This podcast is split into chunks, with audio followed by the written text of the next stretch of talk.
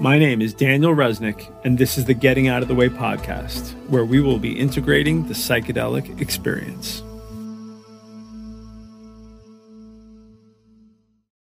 The way things are, and not the way we want them to be. Because who could want it to be any which way, anyways? You have to be totally full of yourself to want it a certain way other than the way it is. You have to be completely selfish to think a thing that's natural should happen in a way that I expect it to be. And if not, I'm going to be disappointed. That's not harmony, that's complete disharmony. And if we live in disharmony, we create friction within, we create friction outside of ourselves, and then we get caught up in that narrative again of things aren't working my way. Why aren't things working my way? I, I, I recite every prayer. I pray to God every day and it's not working my way. Who said? Maybe that's the exact condition you need to wake up and to let all the bullshit go so you could experience it the way it is, the way it was designed for you, by you, for all the right reasons, so you can get free of this mental trap of thinking you know how the world is or how it should be. And you find yourself meditating, you find yourself liberated, you find yourself free. And it happens at a moment for a time. And we're like, holy shit, what was that? And then let me get back to my social. Let me get back to my job. Let me get back to this. And then we step away from it. It's foreign, it's uncomfortable sometimes. We don't know what it is.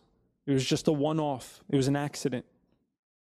But the more and more we hit this flow, the more and more we s- sync up with kind of the harmony of things and the way it is, the more we foster those little moments and we start to build leverage. And we start to find ourselves in that space of free will more and more and more.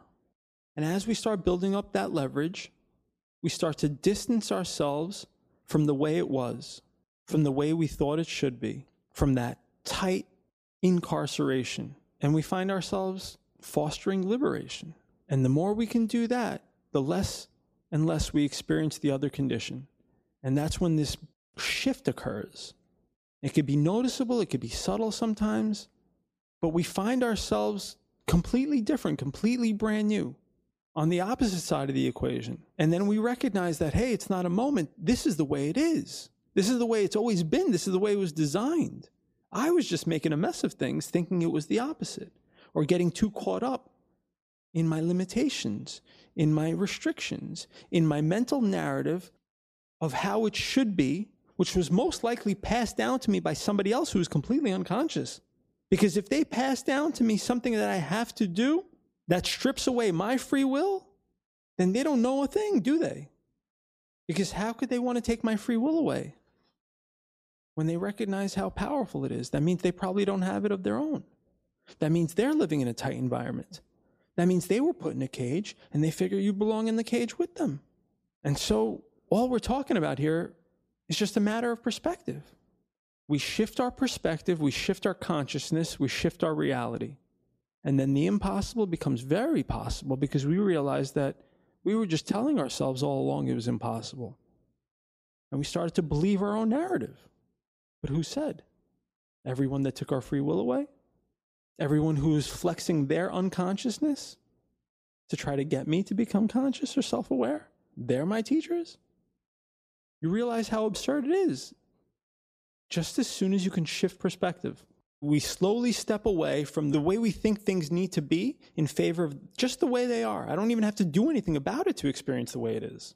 But I could drive myself crazy thinking it's this way or that way and trying to conform to that and fit into that and trying to drive to some certain outcome and trying to present myself in a certain way so you could see me in a certain way, even though I have no control over it anyway. I could say all the best words, but if you're feeling sideways today, you're not going to receive me. But that's on you. And every time I try to manipulate and manicure myself and force myself into some version of myself that I think someone else wants to see, I'm no longer free. I'm no longer spontaneous. I'm no longer in the flow. I'm no longer in harmony. And now I'm just breeding more unconsciousness. And we recognize that on a soul level because, as they say, 65% of communication is nonverbal. So we're picking up energetic vibes all day long, nonstop. And that has a higher quality than what our conscious mind is willing to even believe. So we're feeling someone's vibe before they even say a word. And if you're coming with a sense or you're coming from a place of, of desired outcome, then we're not going to vibe. Because I see you're just trying to sell me something. I don't need to be sold right now. And that's why you have so much friction out there. Because everybody's coming at one another with some intended outcome, like they know what's up. Most people don't know shit. And that's what they're selling us. Well, if I don't know shit, all I could tell you is not knowing shit. It's crazy. So, yeah, man, it was just a shift in my perspective in approaching this whole process that allowed me to get a little bit more comfortable. And I recognize, well, that's a parallel to, to my whole life. It's a parallel to everybody I speak with. It's just about shifting perspective. You know, and the issue is that we just get uh, we get so caught up in our mind and our mental narrative. And going back to unconsciousness, this is this one's worth saying because in stepping into my role as a parent, and kind of raising kids and even understanding what that means. Somebody once told me, he said, the greatest gift you could give your child is presence. Not presents like the ones you unwrap, but presence, just being there with them. And I recognized that right away because my parents, I love them to death, but they were busy living their trip. You know, and they come from the former Soviet Union. So for them, it was like, man, you didn't have free will. There was, it was just, it wasn't even a thing. And as a result of that, they were precluded from making money. So when they came over here in 79, it was again that red velvet rope, basically. So if they were precluded from being free and making money, they came here and they thought, well, game on. It's time to make money because I was kept from doing that. And I recognized that being my kind of limiting factor. So here I come, now I'm unlimited, and that means I can go out and make money because I think that's the most appropriate thing. So they were busy out there trying to make money. That's what they were about, to try to build a better life for me.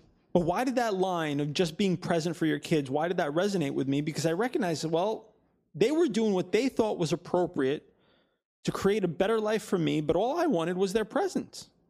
All I wanted was them to be around. I just wanted to go to a ball game with my dad. I just wanted to lay on the couch and watch some TV with my mom. That's all I really wanted.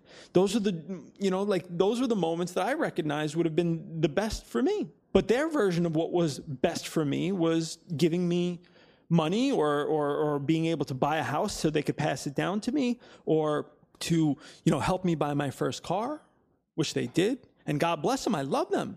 But they were living their trip. And so when someone hit me with that line, it really kind of like rocked me to my core and said, Holy shit, this is absolutely true. I, I feel this. I don't think this. I feel this because, man, I, that's what I was missing. And when my dad, my dad was passing away, my dad passed away a couple of years ago. And when he was passing away, I was with him, you know, by his side basically for this really slow, self inflicted death.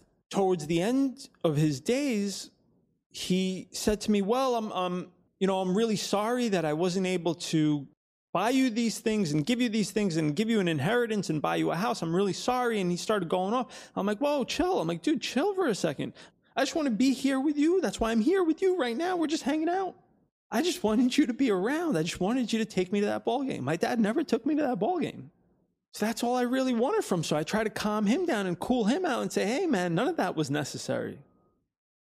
But it wasn't enough, man. He still he was still dealing with his trip because it was too late at that point, you know? He couldn't shift his perspective because his narrative was so deeply rooted because all he had when he was confined to a hospital bed was his narrative. So he got to just repeat and repeat and repeat, and you keep repeating it, and it becomes your reality. And you can't step away from that for a second. You're trying to go to sleep to let it go, and you wake up and it's there again. There's no relief. That's torture. That's incarceration.